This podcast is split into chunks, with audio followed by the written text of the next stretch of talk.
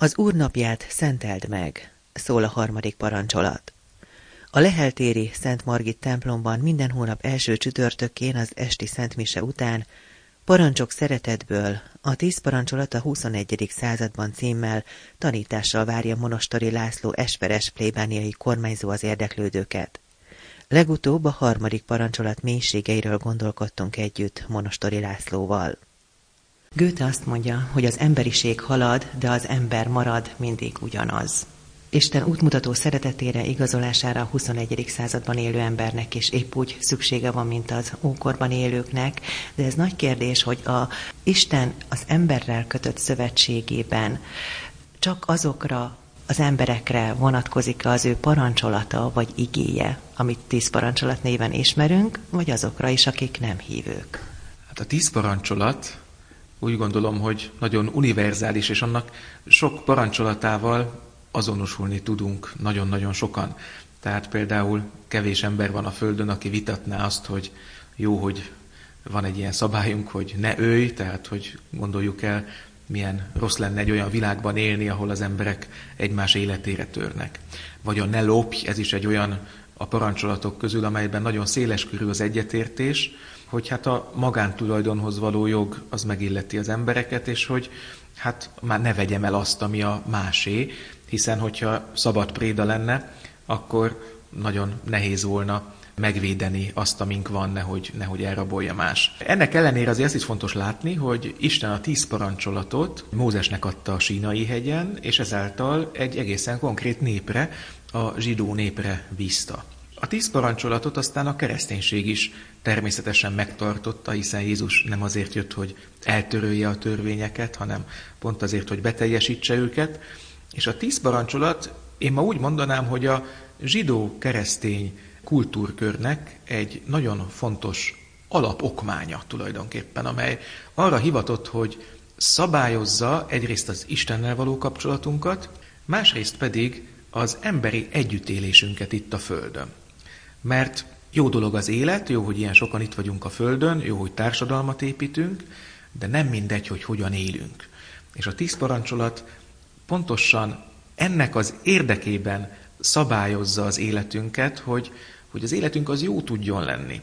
Ahogy egy sportban, vagy játékban, vagy akár a közlekedésben vannak szabályok, amelyeket jó esetben mindenki betart, ez nem azért van, hogy nekünk kevesebb lehetőségünk legyen kifejezni önmagunkat, ez nem a szabadságunkat veszi el, hanem a szabályok azok mindannyiunk érdekében vannak jelen a világban, az életben, amelyek megadják azokat a kereteket, amelyek között, hogyha mozgunk, akkor értékes, teljes, egymást tiszteletben tartó és a közjót elő is mozdító életünk lehet itt a Földön. Ha belegondolunk, akkor a tíz parancsolat, de ezt a két gondolattal összefoglalható. Az egyik, hogy Szeresd az Urat a te Istenedet teljes szívedből, teljes lelkedből, teljes elmédből és teljes erődből, a második pedig szeresd fel barátodat, mint önmagadat. De eleget tudunk-e tenni ennek a kérésnek? Nem támaszt olyan követelményt, ami vagy arra sarkal, hogy próbáljuk meg, vagy nem tántorít attól, hogy hát ezek nagyon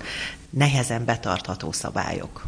Amit idézett szerkesztőasszony az előbb, ez tulajdonképpen a fő parancs, aminek az a nagyszerűsége, az az újdonsága, hogy ez tartalmazza az Ószövetségi törvényben ezek benne vannak, de amikor Jézust megkérdezik az írásodók, hogy Mester, mond, melyik a legfőbb a parancsolatok közül, akkor ő pont ezt a kettőt emeli ki, az Isten szeretet parancsát és a fele barát szeretetének a parancsát. És hogyha megnézzük a tíz parancsolatot, akkor itt is tulajdonképpen erről van szó. Tehát az első három parancsolat szabályozza az Istennel való kapcsolatunkat, a negyediktől a tizedikig pedig az embertársainkkal való kapcsolatot. És első ránézésre azt hiszem, hogy mondhatnánk is azt, hogy hát tíz szabály, nem is sok, meg lehet jegyezni, nem, nem tudom hány száz vagy több tucat szabályról van szó, tíz rövid, egyszerű szabály, hát akkor nem is lehet olyan bonyolult ezt betartani, nem? És aztán az élet megmutatja, hogy hiába teremtett minket jónak az Isten, mégis a természetünk az átteredő bűn következtében hajlik a rosszra, és mindannyian vallásosak és kevésbé vallásosak, hívők és nem hívők, ilyen-olyan háttérrel rendelkező emberek, még a szentek is mindannyian megtapasztaljuk, hogy vannak bűnök, amelyekbe újra és újra beleesünk, és hogy egyáltalán nem könnyű betartani ezeket a parancsolatokat, mert mindig ott van a sátán, mindig ott van a kísértő, és ő, ő figyel minket, és, és csábít a rosszra, és hogyha nem vigyázunk eléggé, akkor könnyű belecsúszni abba, hogy, hogy eltávolodunk a jó Istentől, és, és nem veszük komolyan a parancsolatokat. És ezért fontos, hogy a tíz parancsolat az egy segítség nekünk abban, hogy kijelöli az utat, hogy merre érdemes menni, milyen irányba haladjunk az életünkkel, hogy, hogy egy teljes, egy jó, egy, egy, egy pozitív, egy Istennek tetsző életet tudjunk élni. Ez talán rá is döbbentett bennünket arra, hogy hát egyedül képtelenek vagyunk ezt a szabályrendszert vagy védelmi rendszert betölteni, és hát ez sehogy máshogy nem megy, mint kegyelemből. De ez, ez lett talán az egyik gyümölcse annak, hogyha életünk részévé tesszük ezeket a parancsolatokat.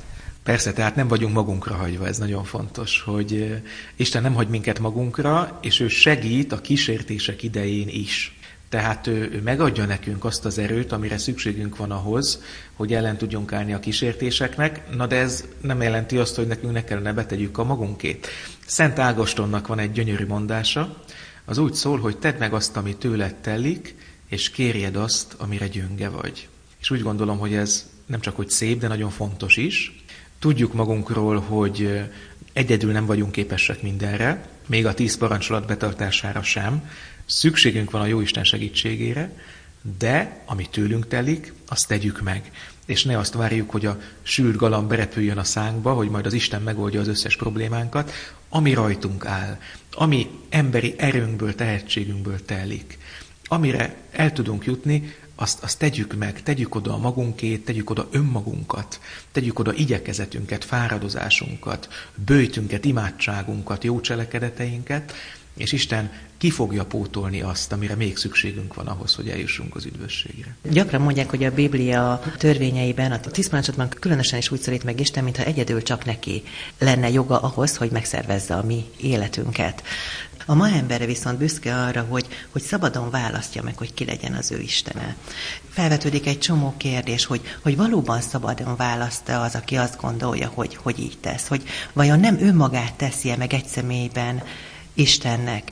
Nem ő szabja-e a törvényt, és ehhez nem a legrövidebb utat választja-e ahhoz, hogy egy új bálványt állítson fel magának, amelyet imádhat.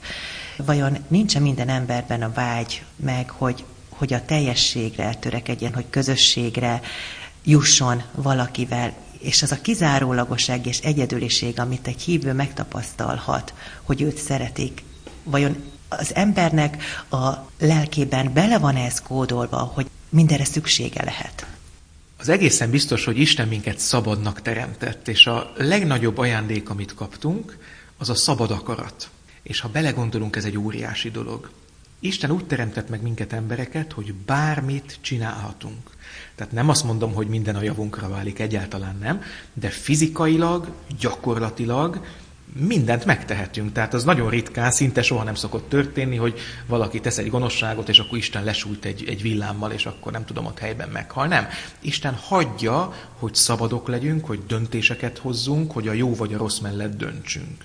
És azért nagy kegyelem ez a szabadság, Azért nagy ajándék, lehetőség és felelősség, mert a szabadságunkkal nem csak élni tudunk, hanem visszaélni is tudunk. Vagyis megtehetjük azt, és sokan meg is teszik, hogy mondjuk káromolják Istent, vagy Isten ellen fordulnak. Isten ellen fordítják a, a szabadságukat, a, a teremtettségüket, a talentumaikat, a képességeiket.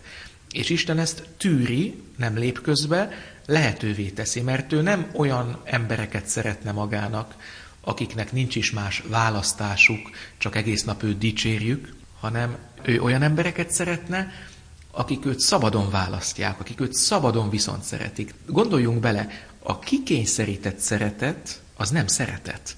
Tehát ilyet pszichopaták szoktak csinálni, amit a filmben látunk, hogy nem tudom, valaki késsel kényszeríti a, a menyecskét, hogy gyere hozzám feleségül. Hát ez nem szeretet, ennek semmi köze a szeretethez. Ha valakinek nincsen szabad választása, akkor nem tud hitelesen mélyen szeretni. Ez a szabad akarat, hogy döntetünk Isten mellett és Isten ellen. Na most visszakanyarodva a tíz parancsolatra. Ugye akkoriban körülbelül 3000 éve egész pontosan nem tudjuk, amikor Mózes megkapta a tíz parancsolatot a Jóistentől, hát akkor egy abszolút politeista környezetben élt a zsidóság. Ez azt jelenti, hogy a környező pogány népek szinte kivétel nélkül mindannyian több Isten hívők voltak.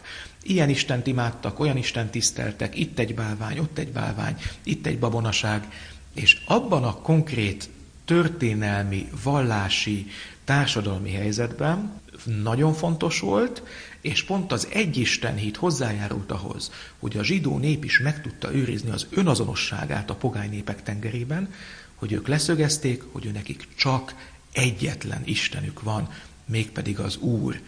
Ez egy, ez, egy, ez egy forradalmi változás volt ahhoz képest, mint ami korábban volt a vallás történelemben, hiszen minden fizikai, vagy biológiai, vagy földrajzi erőnek külön istenséget tulajdonítottak, hogy napisten, földisten, a tengerek istene, gondoljunk csak a görög vagy a római mitológiára, meg, a, meg az akkori istenhitre, hitvilágra. Ez egy újdonság volt, hogy a zsidóságban ez nagyon hamar kikristályosodott és tisztává vált, hogy egyetlen Isten van. És ezért kezdődik ezzel a tíz parancsolat, ezért ilyen hangsúlyos ez, és ma már azt hiszem, hogy, hogy úgy mondjam tényleg, hogy nagyon elterjedtek azok a vallások, amelyeket a monoteista vallásoknak szoktunk hívni, tehát a zsidóság és a kereszténység mellett ide vehetjük az iszlámot is, amely szintén egy egyisten hívő vallás. Ezek a vallások alkotják a többséget ma a világon, a követők számát tekintve, tehát az egyisten hit ma már nem számít egyáltalán kuriózumnak, hanem tulajdonképpen ez a standard, vagy ez az általánosan elterjedt. De mégis szól a mai embernek is ez a felhívás, hogy egy a te Istened az Úr. Mert lehet, hogy nem Isteneknek hívjuk, de ott van az a sok személy, vagy tárgy, vagy hobbi, vagy eszme, amelyik, ha nem vigyázunk, Isten helyére tud lépni az életünkben. Hadd mondjak erre is példát, mert hogyha valakinek azt teszi ki az életét, hogy mondjuk a pénzt hajszolja, vagy az élvezeteket, vagy van egy személy, akit annyira imádatig szeret, hogy az Istennek fenntartott helyet foglalja el az életében, vagy ha valaki annyira a munkájának, vagy egy hobbiának él, hogy semmi másra nincsen ideje, energiája az életében, akkor ott fennáll tényleg az a veszély, hogy figyelj, ki a te Istened? Tehát, hogy el tudod-e fogadni, hogy van odafönt az Úr, aki mindennek az Ura alkotója, és megadod-e neki az első helyet az életedben, ami megilleti őt, vagy pedig mindenféle egyéb dolgok foglalják el az első helyet az életedben. Ezek a valláspótlékok, ezek lehetnek ideológiák, lehetnek eszmék, ezeket kicsit így katolikus módon bálványoknak szoktuk hívni, ezek a modern bálványok, és ez tényleg a mobiltelefontól kezdve a kedvenc sorozaton át nagyon-nagyon sok minden lehet, amire vigyázni érdemes, hogy senki és semmi ne foglalja el azt a helyet az életemben, amely az Istennek kell, hogy legyen fenntartva. Térjünk rá a harmadik parancsolatra, az úrnapját szenteld meg. Hat napig dolgoz, végezd a munkádat, hetedik napon pihelj meg. De mit jelent ez számunkra? A munka nagyon-nagyon fontos dolog az ember életében, hogyha nem dolgozunk, akkor gyakran üresnek érezzük az életünket, vagy nem találjuk a helyünket. Ezért is olyan nehéz például a munkanélküliek helyzete, vagy hogyha valaki beteg lesz és emiatt nem tud dolgozni, de azért tegyük hozzá, hogy az élet az sokkal több, mint a munka. Tehát én nem szeretnék egy olyan világon élni, ahol csak a munka létezik és semmi más. És egyszerűen mi emberek úgy lettünk megteremtve, valahogy ez, nem tudom, ez belénk van írva genetikailag szerintem, hogy egyszerűen szükségünk van arra, hogy bizonyos időközönként megpihenjünk, és ez jól is van így. Ugye eleve a nappalnak meg az éjszakának van egy ritmusa, az éjszakai pihenés, az alvás milyen fontos, de a hétnek is megvan a ritmusa, és ez is nagyon ősi, a zsidóságból származik, a hetedik nap, vagyis a szombatnak a megszentelése, és ehhez kapcsolódik az első teremtés történet is, amikor Isten hat nap alatt megteremtette a világot, a hetediken megpihent, és ezzel példát adott nekünk embereknek. Nagyon érdekes, hogy a világtörténelem során különböző politikai rezsimek tettek kísérletet arra, hogy megváltoztassák a, a hétnapos hetet, és volt kísérlet arra, azt hiszem a Franciaországban, hogy legyen öt napos a hét, Oroszországban tíz napos héttel is kísérleteztek, de egyik se vált be az ember nem tudott ehhez alkalmazkodni. Tehát úgy látszik, hogy tényleg arra vagyunk megteremtve, hogy ez a, ez a hét nap a mi ritmusunk, és abból egy napot, vagy mostanában ugye a legtöbben úgy dolgoznak, hogy öt napot dolgoznak és két napot pihennek, van egy ilyen hétvége, de a hétnapos ritmus így is megmarad, hogy annak legalább egy napját pihenéssel töltsük. Na most a zsidóságban ez volt a szombat, vagy ez, ez a szombat mind a mai napig, és ez nagyon szigorú. Talán ez volt az a törvény, amit a legaprólékosabban szabályoztak Jézus idejében. A Tórán kívül sok-sok farizeusi írástudói útmutatás, különböző egyéb szabályok, törvények vonatkoztak erre, hogy hány lépést tehet meg valaki, mi az, amit tehet, mi az, amit nem tehet meg szombaton. És megvolt ennek az értelme, mert a szombat az valahol egy jövendő tökéletes világnak az előképe is, amikor az úr is, meg a szolga is pihen, és akkor egy kicsit egyenrangú mindenki. De amikor ez, ez a célját már nem tölti be, és, és inkább teher lesz az emberekre, és ez volt nagyon sok esetben a helyzet Jézus idejében, amikor a szombati munkavégzés tilalma inkább jelentett terhet, mint felüdülést, akkor Jézus volt olyan bátor, és megmondta, hogy hát nem az ember van a szombatért, a szombat van az emberért, és hogy a szeretet parancsa az mindig, mindig fontosabb kell, hogy legyen, mint a szombati nyugalom. És akkor hadd mondjak el egy rövid történetet Jeruzsálemről.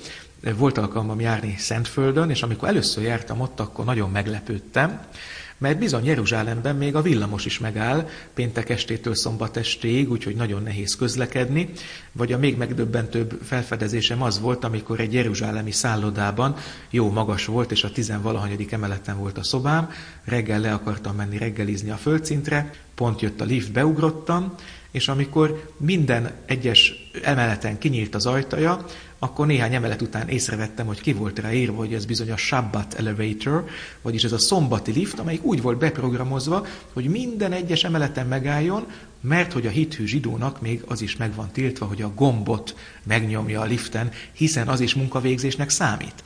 Na most ez nekünk, európai embereknek vagy keresztényeknek nyilván furcsa és túlzó, de ugyanakkor nagyon tiszteletre méltó is szerintem, hogy valaki ennyire őrzi a vallási hagyományait, mert hogy ennek, ennek tényleg megvan az értelme, hogy ne vegyük félváról a pihenésse. A pihenés is valahol egy isteni kötelesség, egy, egy feladat azért, hogy megőrizzük az életünkben az egyensúlyt, az egészségünknek jót tegyünk.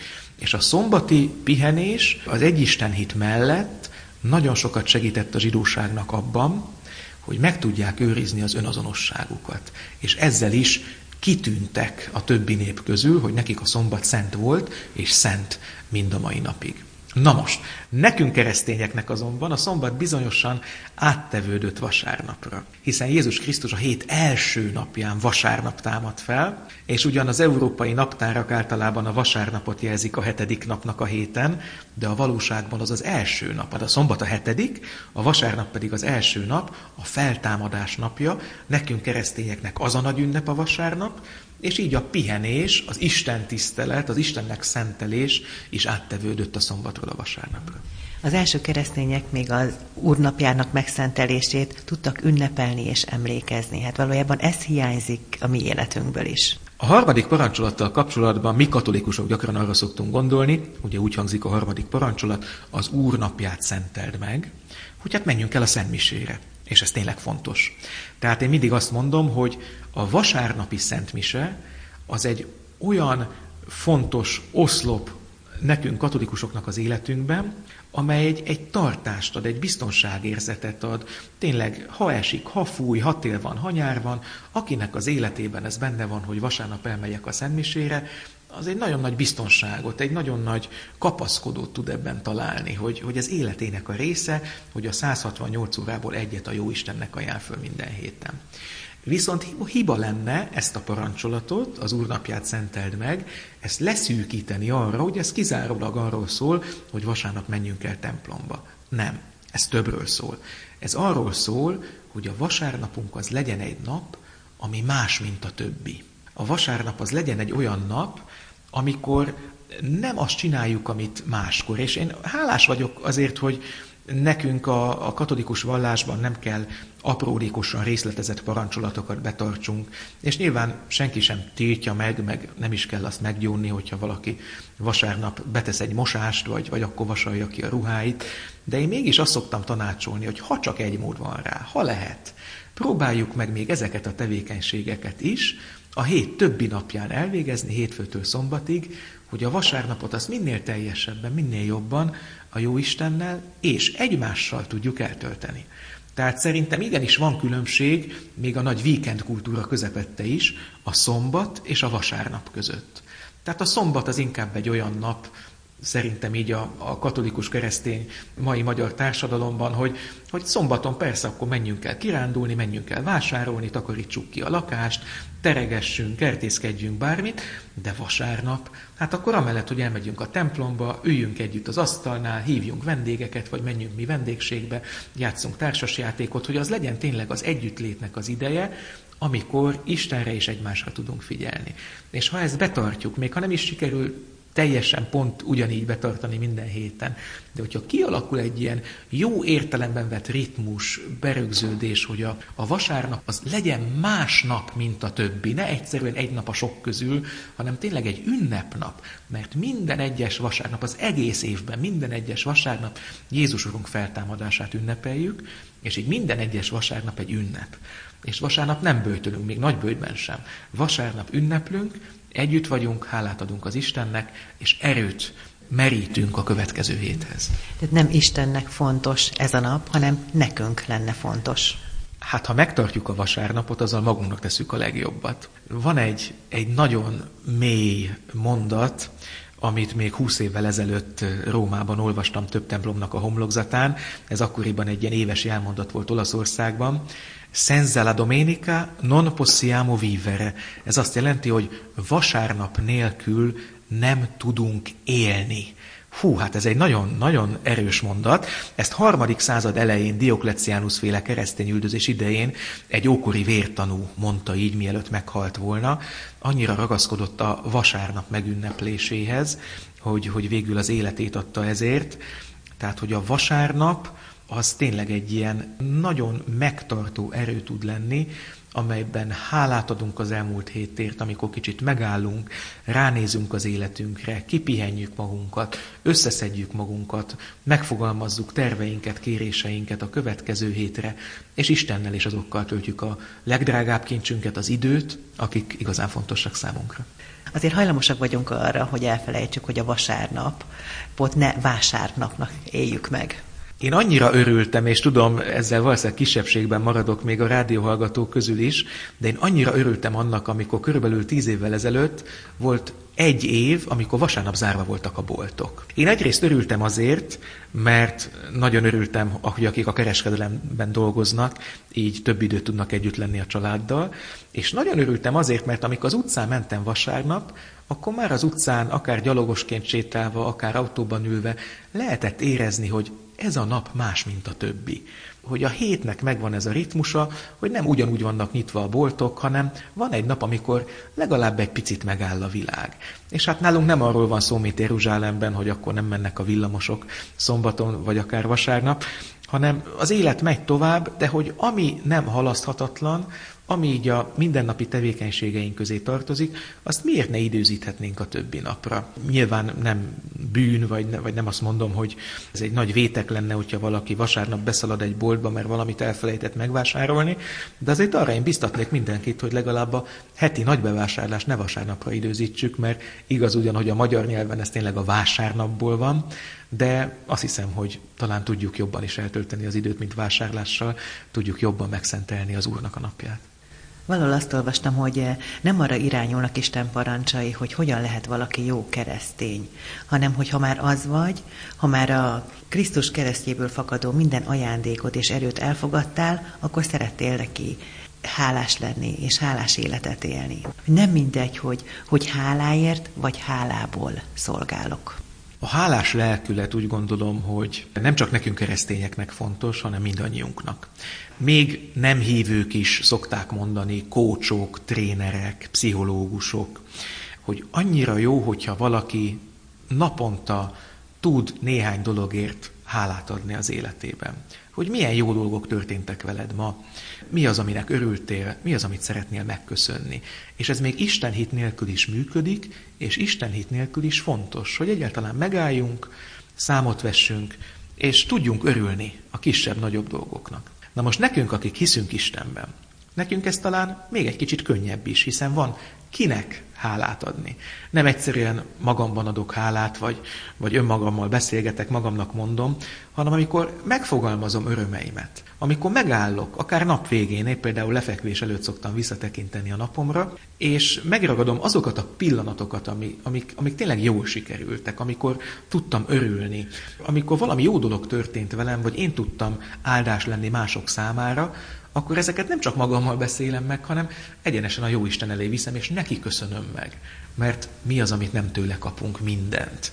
Ha ő nem akarná, hogy élnénk, akkor nem élnénk. Tehát, hogy minden szívdobbanásunkat, minden levegővételünket a Jóistennek köszönhetünk meg. És amikor valami jól sikerül, és lehet, hogy az én érdemem is benne van olyan értelemben, hogy beletettem a magamét, ügyes voltam egy helyzetben, de úgy gondolom, hogy azt is a jó Istennek kell megköszönjem, mert egyrészt értetettem, másrészt pedig ő adta az erőt, a leleményességet, az ügyességet, vagy éppen a jó szavakat ajkamra, amelyel meg tudott valósulni az a jó, amiért hálás vagyok. De a vasárnaphoz visszakanyarodva, ez így most fogalmazódik meg bennem, ahogy beszélgetünk, és nem is a teljesség igényével mondom, de most nagyon erősen bennem van három szó, és ezt még szívesen elmondanám a kedves hallgatóknak. Talán nem is olyan nehéz megegyezni, hogy, hogy milyen legyen a vasárnapunk, mit tegyünk vasárnap. Szerintem öröm, hála és pihenés. Ez három olyan kulcs amely még a, még a nem hívőknek is olyan dolgokat javasol, amelyek, amelyek egyáltalán nem elérhetetlenek, de nekünk hívőknek meg még sokkal többet jelent, hiszen mindezt Istennel tudjuk megélni, hogy örüljünk, hogy vasárnap van, hiszen az egy ünnep, legyünk hálásak, álljunk meg és adjunk hálát az elmúlt hét ajándékaiért, kegyelmeiért, jó sikerű dolgaiért, és pihenjünk, töltődjünk. Tehát a mobiltelefonunkat minden éjszaka bedugjuk a konnektorba, nekünk is néha szükségünk van arra, hogy feltöltődjünk, és erre a vasárnap a legalkalmasabb. Öröm, hála, pihenés, és természetesen a Jóisten, ő legyen velünk minden vasárnap. Erre reagálva bennem meg azt fogalmazódik meg, hogy ha nem parancsként és szabályrendszerként tekintünk erre a tíz javaslatra, tíz parancsolatra, így fogalmazunk, hanem ajándékként, mennyivel más viszonyulás jöhet bennünk létre? Persze. A mai ember, és egyikünk se kivétel szerintem, én se, ha meghallom azt, hogy parancs, akkor azt mondom, hogy jaj.